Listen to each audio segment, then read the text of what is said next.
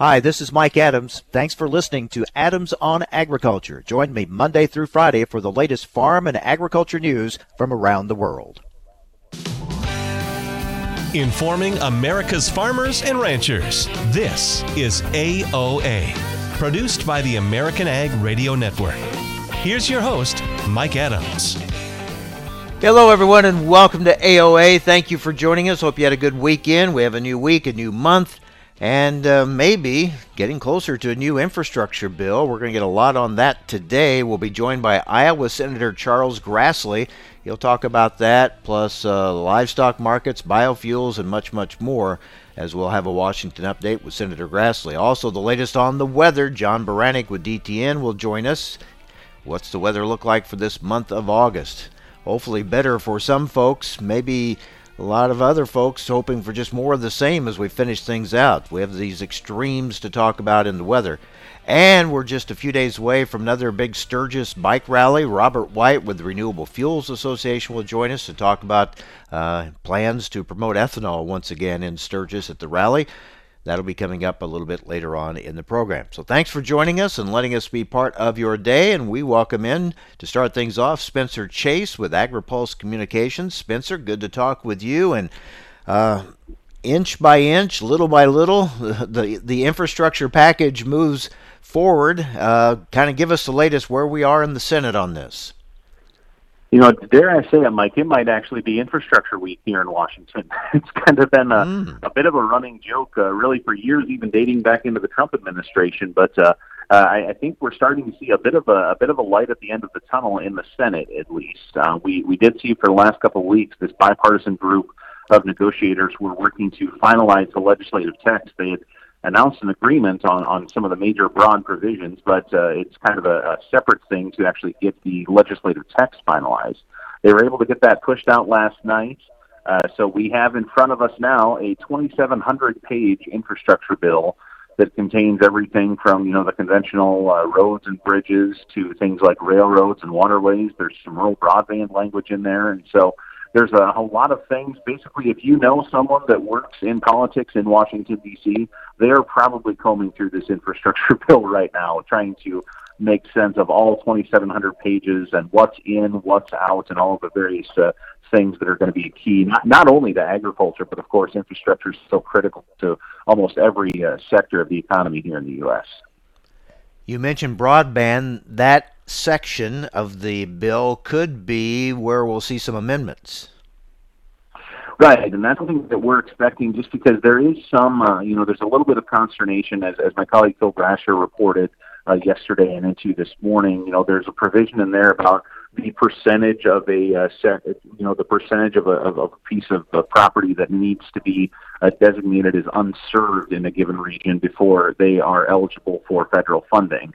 Uh, you know, they're looking to tweak that percentage. A number of folks that represent rural areas not really excited about that prospect just because it would make those grant dollars more competitive with, you know, perhaps some more uh, suburban areas that might be might have a little bit better existing service as opposed to rural areas that just don't have service at all. And so that's, uh, you know, we're expecting amendments to be offered here this week. That's something that you know the the GOP and Democratic leaders of the Senate are going to need to work out, and that's really going to determine you know if and when the Senate gets to final passage on this. Uh, something that uh, you know another publication noted this morning was that there's a funeral on Friday for former Senator Mike Enzi. A number of you know Senate co- of his former Senate colleagues are going to want to get on a plane and go to Wyoming for that funeral. And so that's going to, you know, sort of serve as a line of demarcation. Either they're going to you know, pass the bill before or after that uh, that Friday ceremony. So, if it does get through the Senate this week, there's still questions about what happens to it in the House, right? Yeah, that's something that uh, you know. Stay tuned, I suppose. Uh, we've seen so far a number of progressives, kind of in in the House, especially, kind of express some concern with some of the provisions that are in there, some of the pay fors that are used as well as you know they're going to want to see this infrastructure bill uh, you know move in concert with a 3.5 trillion dollar reconciliation plan that is currently being worked out by some Senate Democrats. And so uh, House Speaker Nancy Pelosi has gone as far to say that uh, you know the infrastructure bill is not going to be considered until the reconciliation package passes the Senate. And so they're they're looking in, in on Capitol Hill. Democrats are to kind of move these two ideas in concert because, as as a lot of uh, your listeners will know, the Democrats are operating under just incredibly slim majorities in both chambers, and so they're going to need to have pretty much everyone on board if they're going to move either or, or both of these bills. So still got a ways to go. All right. Meanwhile, EPA is going to start gathering information on waters of the U.S. What do we know about these meetings that are going to be held? So yeah, they, you know, Administrator Regan has been pretty clear throughout the course of uh, of the process that he's going to want to be soliciting feedback. We did get a little bit of a of a clearer picture in terms of how those public input processes are going to work in in a release that the agency put out last week. And of course, you know, the devil is going to be in the details in terms of how all these things work. But you know, throughout the month of August, there's going to be a number of public meetings that the agency is going to be uh, planning to have. They did brief agricultural stakeholders on this uh, plan on Friday, and so now we kind of await the specifics on how and when you know these these meetings are going to work. You know, will there be one specifically geared toward agriculture, or will it be worked in with the other various uh, you know WOTUS stakeholders, folks like uh, you know military concerns, uh, home builders, small businesses, a number of things like that. And so, still a little bit yet to be determined. But there, I mean, I thought it was interesting that it was an EPA and Army Corps of Engineers press release and included a statement from the Ag Secretary you know, the Biden administration making it pretty clear that they, they want to solicit feedback from agriculture on this. These will be virtual meetings, right? Virtual meetings, as far as we know, yes. Uh, you know, can't. Uh, I, I would be pretty surprised if they convene anything in person at this point. Mm-hmm. So we'll watch for that. Meanwhile, there's still a lot of focus on the meat packing industry and the, these small facilities. And what what is Congress saying about USDA's plans here? Yeah, so we did see a letter last week from a number of uh, House lawmakers, specifically House lawmakers that serve on the Agricultural Authorization and Appropriations Committees. You know, USDA has this $500 million fund that they're looking to invest in the meatpacking sector. And really, the, the focus that these uh, House lawmakers encouraged was that small regional processing. You know, a big concern that folks have is, you know, a bunch of money gets pumped into you know expanding some of these smaller facilities that will then get bought up by the big four packers. Well, that really doesn't do a whole lot to diversify the ownership and to you know spread out the buying power amongst uh, you know amongst the different businesses. And so they're looking to kind of stand up some smaller independent packers. And obviously, that's something that can't be done overnight. These facilities take a little bit of time to get built.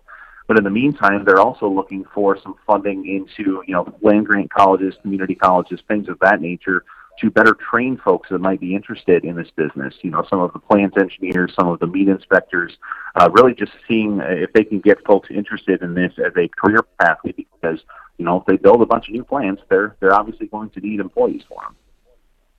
For sure, Spencer. Good to talk with you. Thanks a lot. Pleasure as always, Mike. Thanks. Take care. Spencer Chase with AgriPulse Communications. We'll get thoughts on those topics and more a little bit later in the program with Iowa Senator Charles Grassley. Up next, though, weather with DTN meteorologist John Baranick. What does he see ahead for this month of August? That's next on AOA.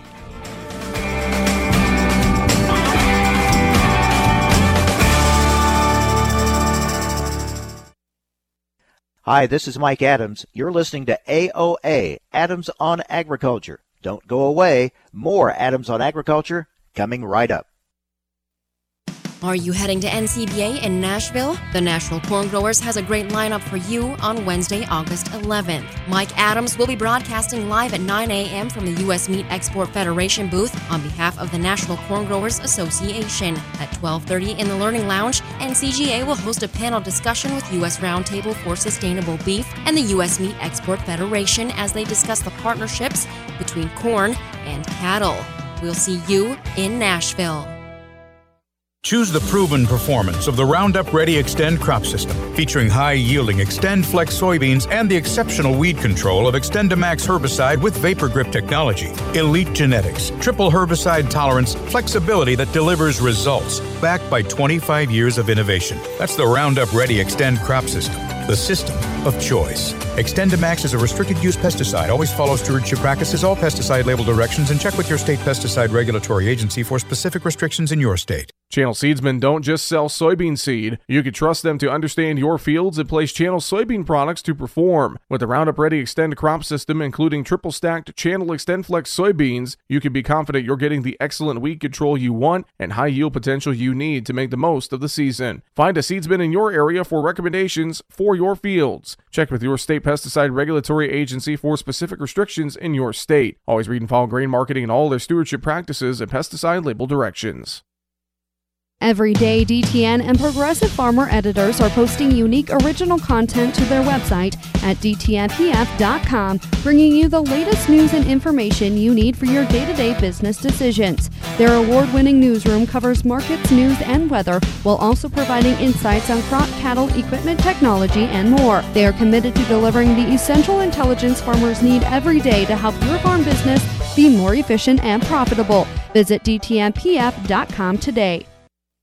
Take a look under your bed. Find stuff under there? What about jobs? No? Now try your basement. There's a pair of overalls that overall you're not so into anymore.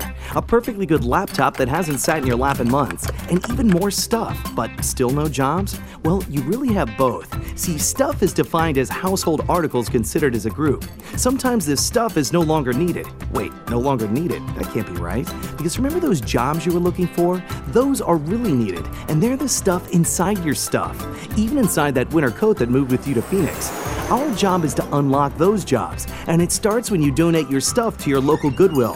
Here's how we do it. When you donate to Goodwill, we sell your stuff to provide job training for people right here in your community.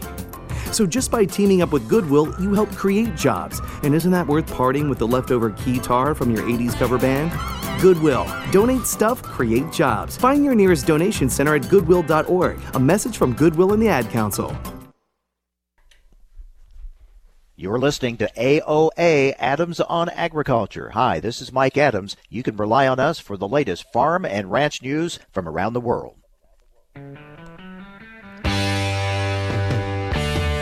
Information America's farmers and ranchers need to know on AOA. Now, back to Mike Adams.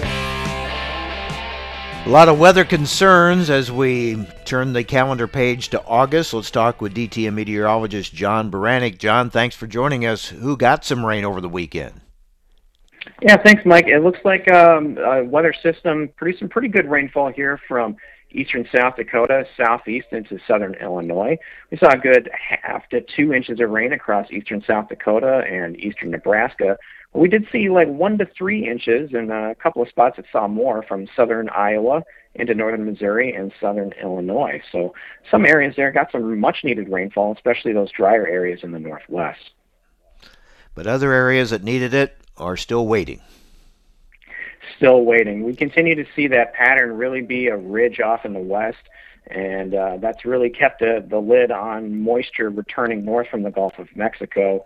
Uh, it just hasn't been able to get too much further north uh, than the southern Midwest. So it's it's been really difficult this year, as we all have have known. Um, we are seeing a potential break in the pattern here, at least temporarily, coming up this weekend. Yeah, let's uh, take a look at this week ahead. What do you see, both uh, precipitation chances and uh, temperatures? Are we cooling off a bit? Yeah, so we're actually nice and mild right now, especially across much of the Midwest. Uh, in the plains here, we're going to be up uh, into the 90s again. But uh, over the next several days, we're going to stay fairly dry across the Corn Belt. Maybe some isolated showers across uh, the Dakotas and into Minnesota on Wednesday and Thursday. Not much there uh, increasing temperatures throughout the week, a couple of degrees every day. Um, but we'll see a, a frontal boundary from one of those systems here kind of stall across the Dakotas and into Minnesota on Friday. And uh, we'll see a pattern change actually take shape over the west. You know, we've been seeing that ridge pretty much constantly since the beginning of June. It has not really wavered a whole lot. Um, but we are going to see it break down here and allow a couple of disturbances to move through late this week. Now, right along that front, it might produce some very heavy rainfall, just depending on where that front sets up. So we'll have to watch where that goes. But right now, it looks like it'll be in the Dakotas. I mean, some pretty good rainfall on the north side of that front across North Dakota, northern Minnesota, and into the Canadian prairies. Uh, there's a couple of more disturbances that move through behind it will uh, continue the, the good rainfall chances across the northern uh, the, the northern plains and across the northern Midwest as well. Well, that's significant. It may not change things overall for this year, but just a change in that pattern, that's that would be a that would be a big improvement, right? It's just been like this wall that just won't break up and not allow any moisture into some of those areas. Yeah, a wall's a good uh, a good analogy here. It's been a very stiff stiff thing to, to try to try and break down. Every once in a while, something kind of escapes through, but it's very brief. This pattern change isn't going to last long, however. Um, we're going to see rapid succession of, dis- of disturbances moving through. They're going to try to get through as quickly as they can because that ridge is going to pump back up probably the middle or end of next week uh, back to that ridge in the west, put the wall kind of back in place where we only see isolated showers across the northwestern corn belt. So we're going to hope that uh, some of those areas, um, especially as we, are still trying to fill corn and soybeans, so we've got some uh, we got some potential for these rains being helpful. Uh, hopefully, we can pile up some good rainfall here that, over the course of about five or six days to, to really help those folks out. So the wall may not be coming down, but the window may open for for a little bit. We're talking with DTN meteorologist John Baranick. Now, when we look at the eastern Corn Belt, um, I know where I'm at in Illinois. Even another nice rain over the weekend, and it just uh, uh, came in a great way, gentle and uh, you know soaking right in. So it was very welcome indeed. What's the eastern Corn Belt look like here for this next week or so?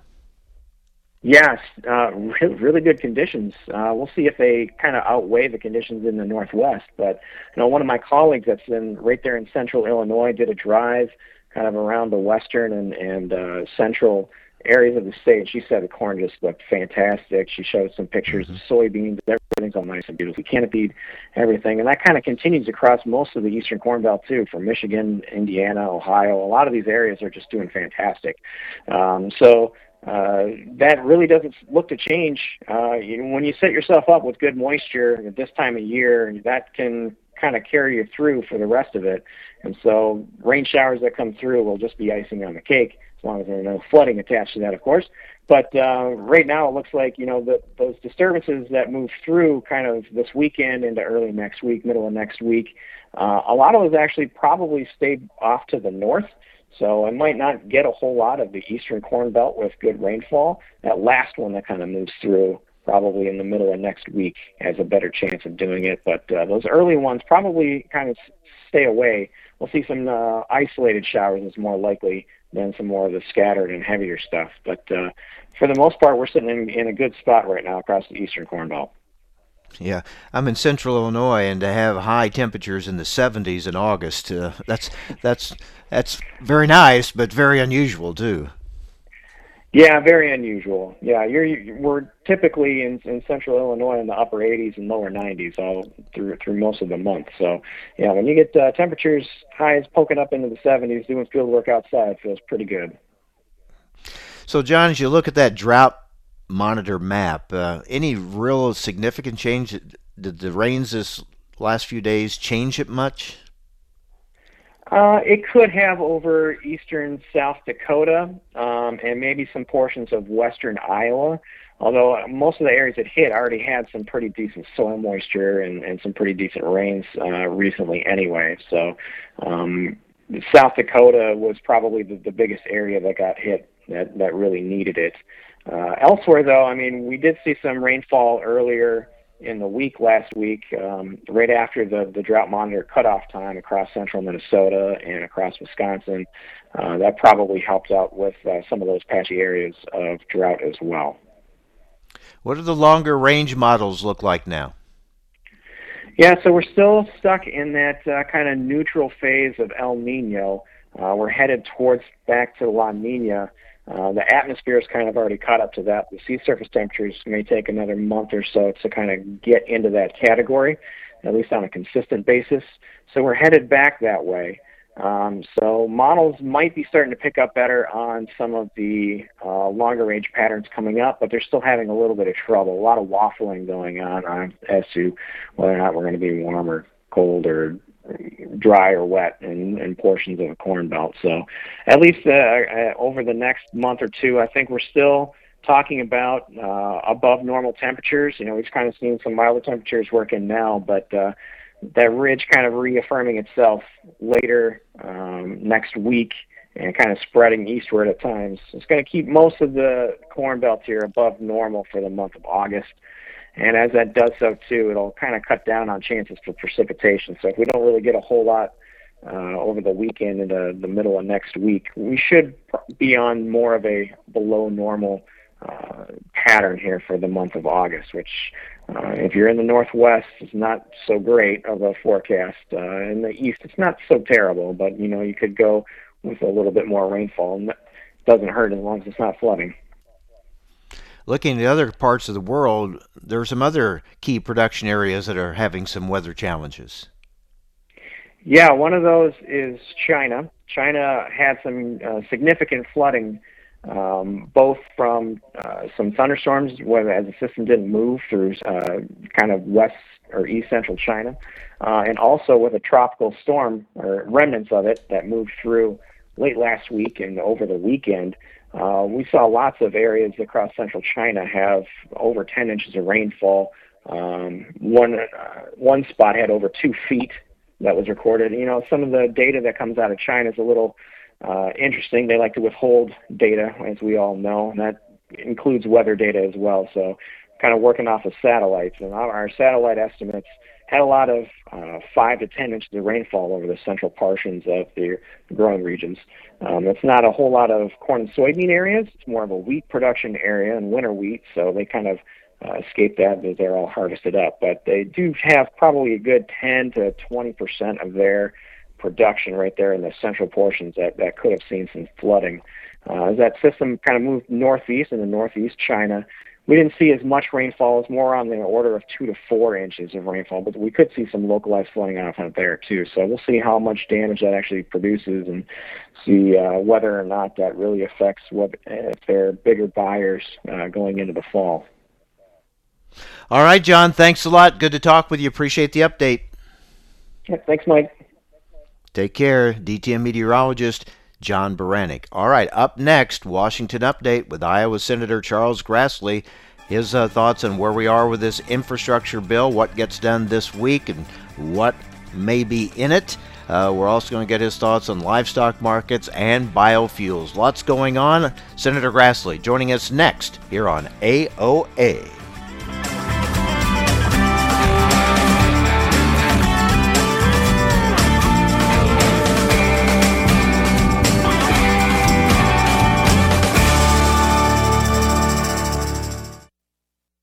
Hi, this is Mike Adams. You're listening to AOA, Adams on Agriculture. Don't go away. More Adams on Agriculture coming right up. Choose the proven performance of the Roundup Ready Xtend crop system, featuring high yielding XtendFlex soybeans and the exceptional weed control of XtendiMax herbicide with Vapor Grip technology. Elite genetics, triple herbicide tolerance, flexibility that delivers results, backed by 25 years of innovation. That's the Roundup Ready Xtend crop system, the system of choice. XtendiMax is a restricted use pesticide. Always follow stewardship practices, all pesticide label directions, and check with your state pesticide regulatory agency for specific restrictions in your state. Channel Seedsmen don't just sell soybean seed. You can trust them to understand your fields and place Channel soybean products to perform. With the Roundup Ready Xtend crop system, including triple stacked Channel XtendFlex soybeans, you can be confident you're getting the excellent weed control you want and high yield potential you need to make the most of the season. Find a seedsman in your area for recommendations for your fields. Check with your state pesticide regulatory agency for specific restrictions in your state. Always read and follow grain marketing and all their stewardship practices and pesticide label directions.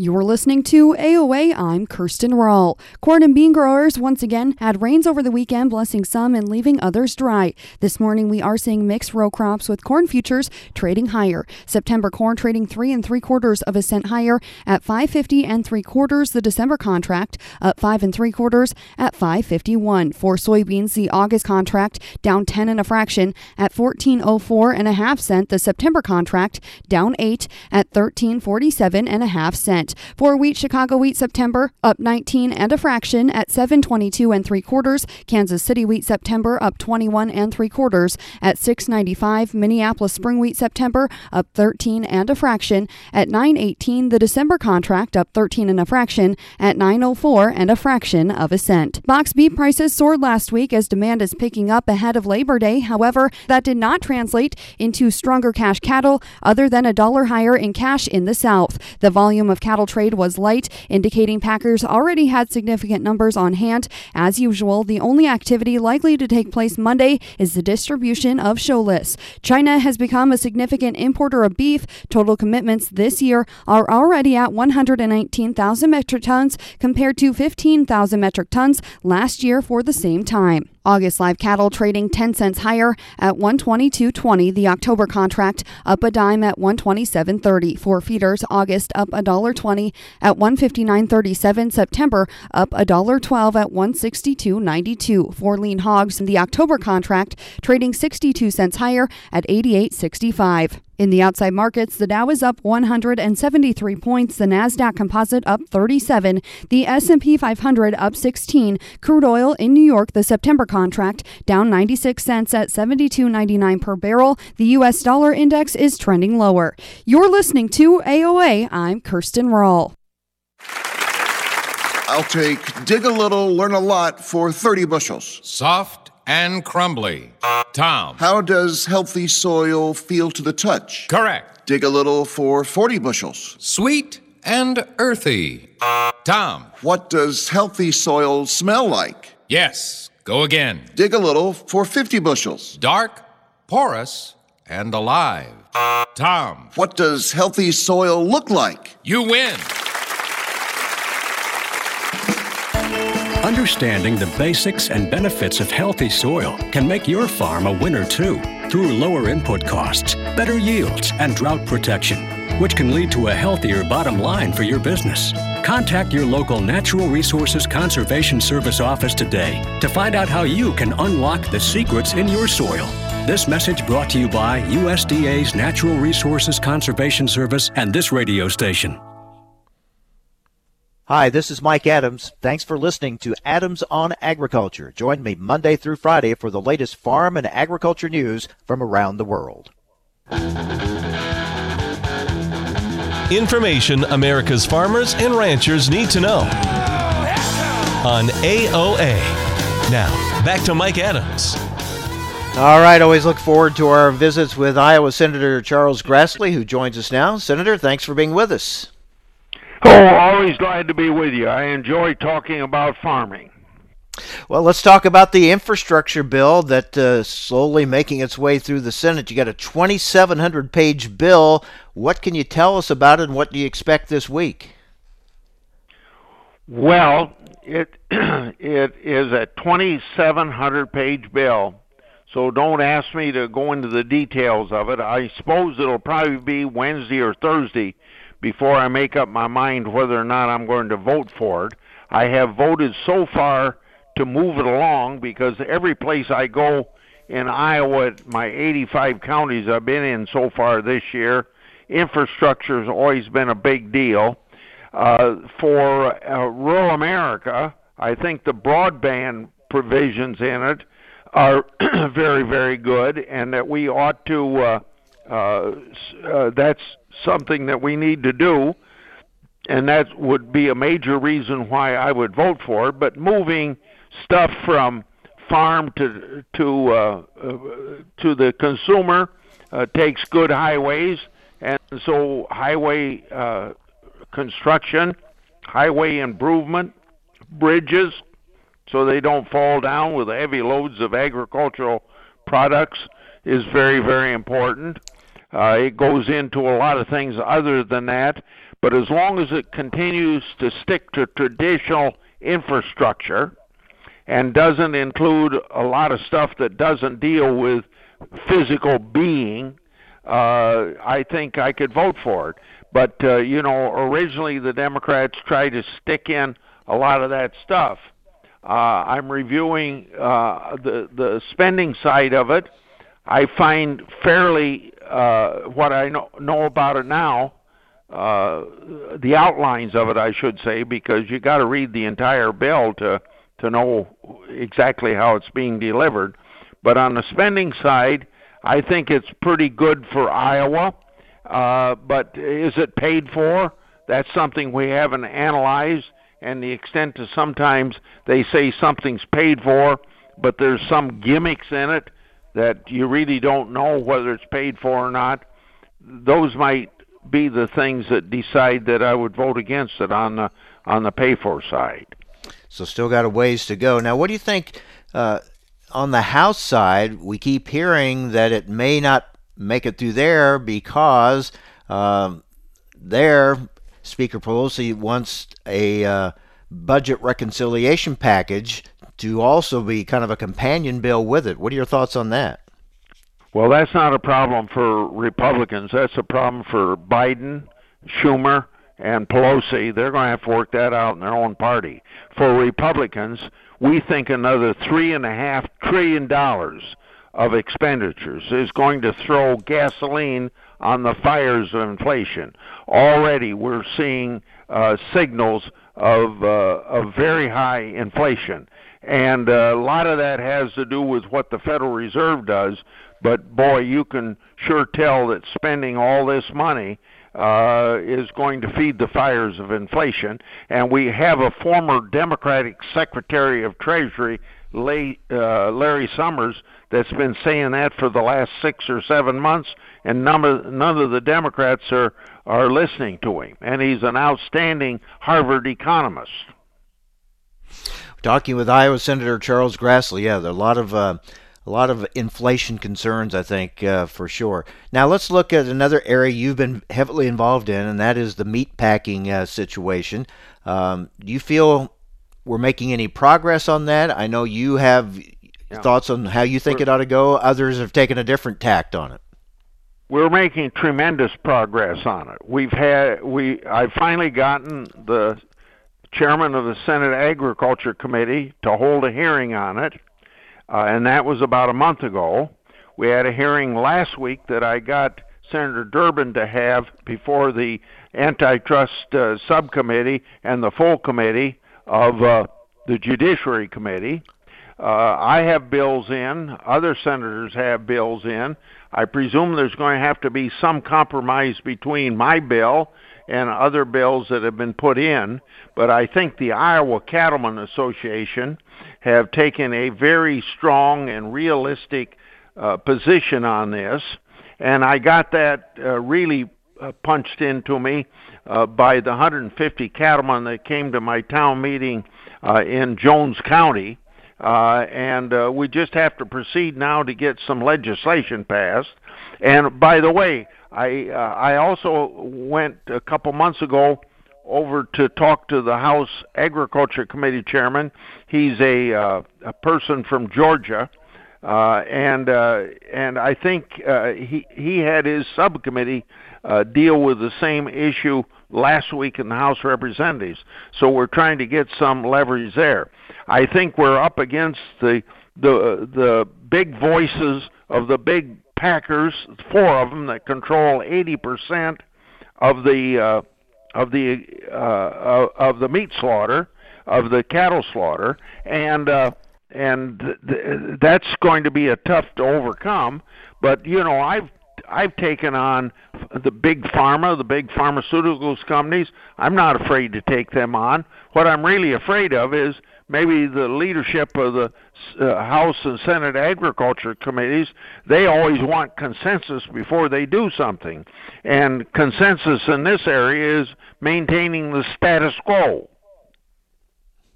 How do we avoid uh, building up or increasing the number of small uh, packing plants only to have them eventually bought up by the big ones? Well, uh, I think I think uh, at, at a little lower level of slaughter, we can do a lot by helping these local these local locker plants be able to sell across state lines. The state legislatures of Iowa and South Dakota are helping that by giving some additional funding to some of these local packing plants. And then you have uh, a half a billion dollars uh, being dealt out by uh, Vilsack to help establish some other packing companies that would be much bigger than the local packing companies, but a lot smaller than these big four. And I think increasing the ability to have more competition for the big packers is a big help.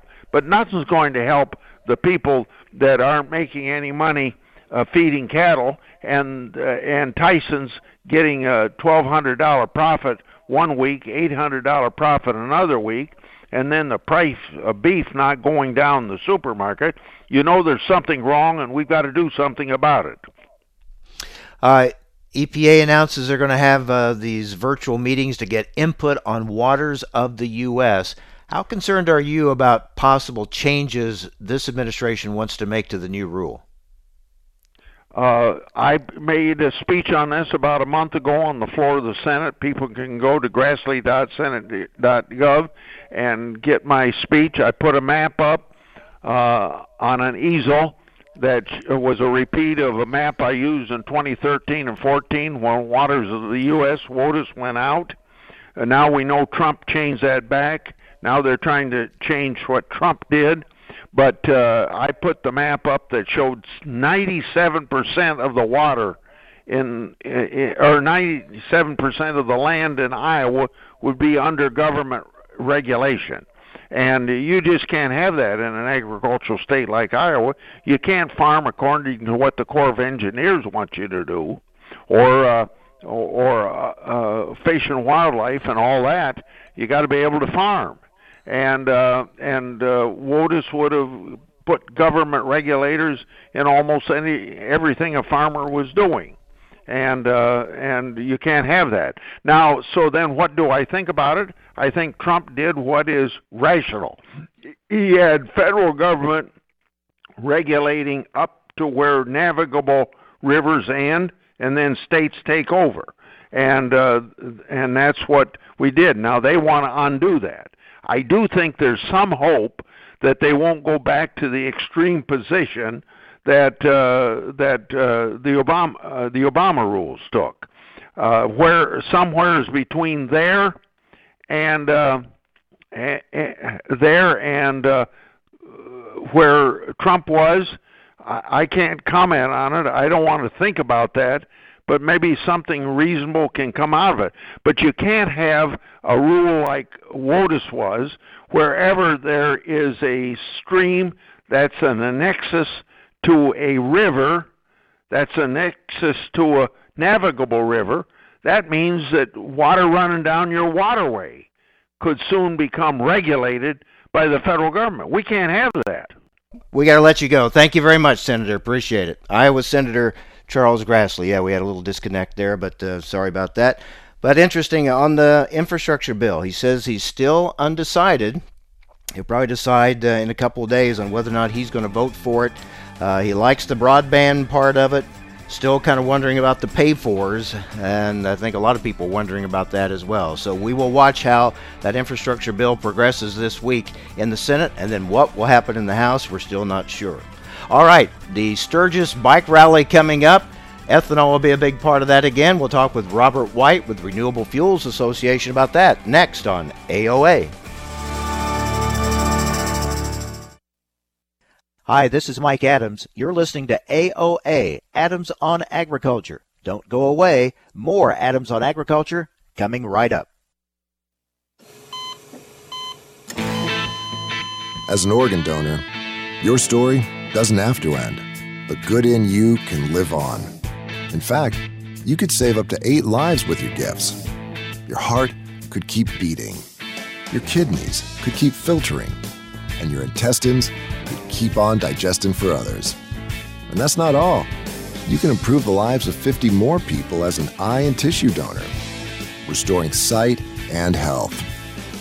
And you're not just helping out the person receiving the transplant, you're touching whole families with your life saving gift. Register in minutes. Just go to organdonor.gov. You'll be happy you did. And just maybe, someone else will be happy too. Sign up today. Go to organdonor.gov. It saves lives. U.S. Department of Health and Human Services, Health Resources and Services Administration. Through the years, you've really kept up with the times. You're on social media. Like, like, dislike, block.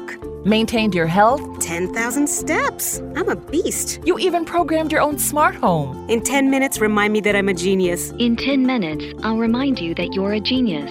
If you can do all that, you can definitely save for retirement. Just go to aceyourretirement.org, a free online tool sponsored by AARP that can help you get on track with your retirement savings no matter your age. At aceyourretirement.org, you'll meet Avo, the friendly digital retirement coach, and in just three minutes, get personalized recommendations to help boost your retirement savings. They're easy to understand and work with your lifestyle. It's quick, easy, and free. Plus, it's brought to you by AARP, so you know they got your back. You are a genius. Take charge of your retirement. Go to aceyourretirement.org now. That's aceyourretirement.org. A message from AARP and the Ad Council.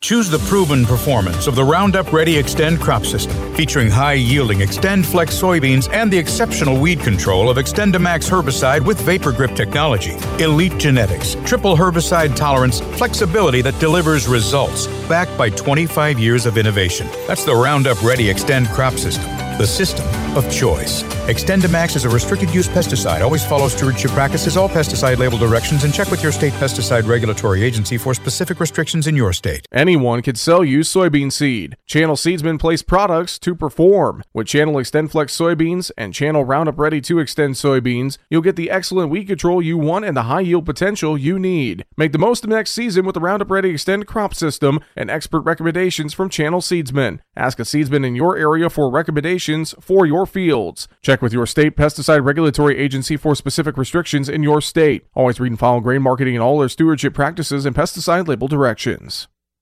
Are you heading to NCBA in Nashville? The National Corn Growers has a great lineup for you on Wednesday, August 11th. Mike Adams will be broadcasting live at 9 a.m. from the U.S. Meat Export Federation booth on behalf of the National Corn Growers Association. At 12:30 in the Learning Lounge, NCGA will host a panel discussion with U.S. Roundtable for Sustainable Beef and the U.S. Meat Export Federation as they discuss the partnerships between corn and cattle.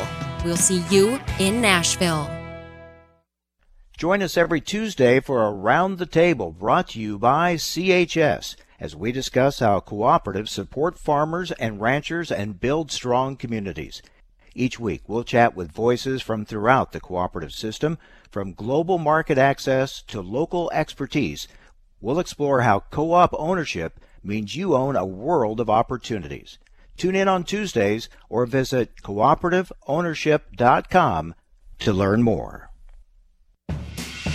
For more than 135 years, the editors of Progressive Farmer have provided generations of farmers and ranchers with the information they need and trust to make informed and profitable decisions. We know you need that content delivered on multiple platforms, so it's available when you want it. That's why we created our weekly podcast called Field Posts.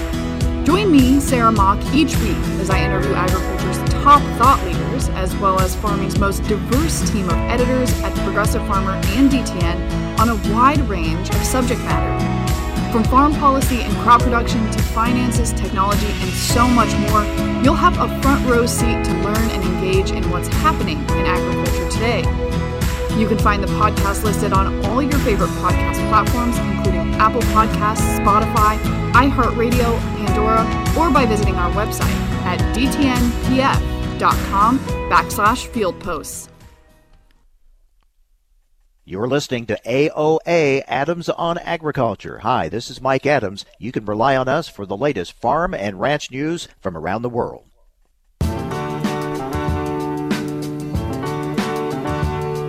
Information America's farmers and ranchers need to know on AOA. Now, back to Mike Adams. Well, we're just a few days away from this year's Sturgis Bike Rally. Robert White, Vice President of Industry Relations for the Renewable Fuels Association, joins us. Robert, are you packed? Just about. I'm still working on that. So, once again, you'll be promoting ethanol at this year's rally. We will. We'll be back at the Buffalo Chip Campground, kind of the mecca outside of town where folks gather, um, where the main concerts will take place, and We'll be doing our free fuel happy hours again, sponsoring the Legends Ride, which will feature Governor Kristi Noem this year, and we'll be on stage every night and, uh, of course, doing other educational events. Uh, I'm participating in a Women's Day with a bunch of education and specifically focusing on ethanol and motorcycles. So it gets underway this weekend, right? Yeah, we'll arrive on Saturday and be there through Friday. You know, you've been there for a number of years now, and I remember when the first year or two you went, uh, the reception might not have always been positive, but over the years you've become a part of that event, and you've had a chance to uh, talk with a lot of uh, uh bikers about uh, the benefits uh, and safety of using ethanol in their machines. Yeah, it's, it's been really fun to watch. We've had members that started coming uh, over the last say five or six years, and they can witness what has taken place. I mean, it was it was a very I mean there there was people ready to fight the first year we were there. It was so bizarre. There was so much misinformation.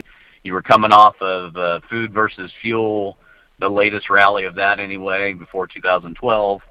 And it was just uh, emotions were high, and once you dug through the misinformation and, and the clutter, you could get down to the facts. It's always there for ethanol, and it, ethanol is good in any of the motorcycles, at least up to E10. And now we talk about E15 and E85 uh, in their vehicles, and of course E10 for all their other engines at home. So we we've really been able to, especially with the fuel now, we've been able to put uh, our money where our mouth is. Go out, take a test run, and come back tomorrow and tell us what you think. Yeah, to say that uh, at first they were skeptical would be an understatement, and some still are, obviously.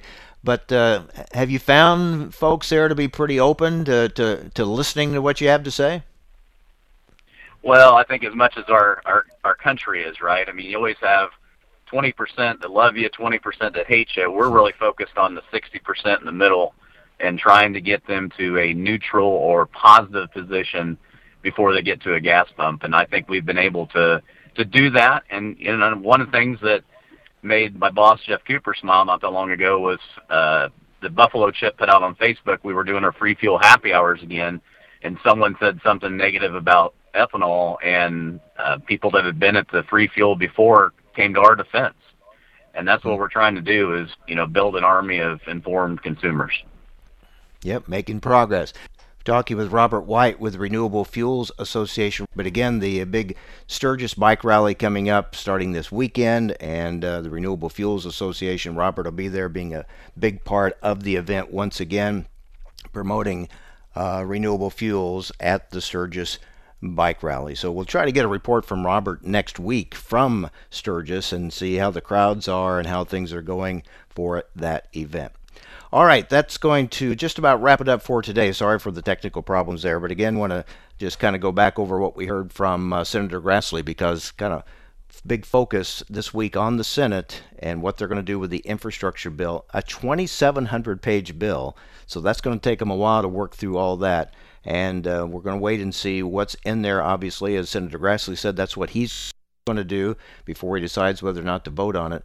A lot of attention on that broadband area and um, what, what what percentage of a market has to be underserved before it qualifies for certain funds. That that is an area of the infrastructure bill that may uh, get a lot of amendments. So we'll see if that slows things down.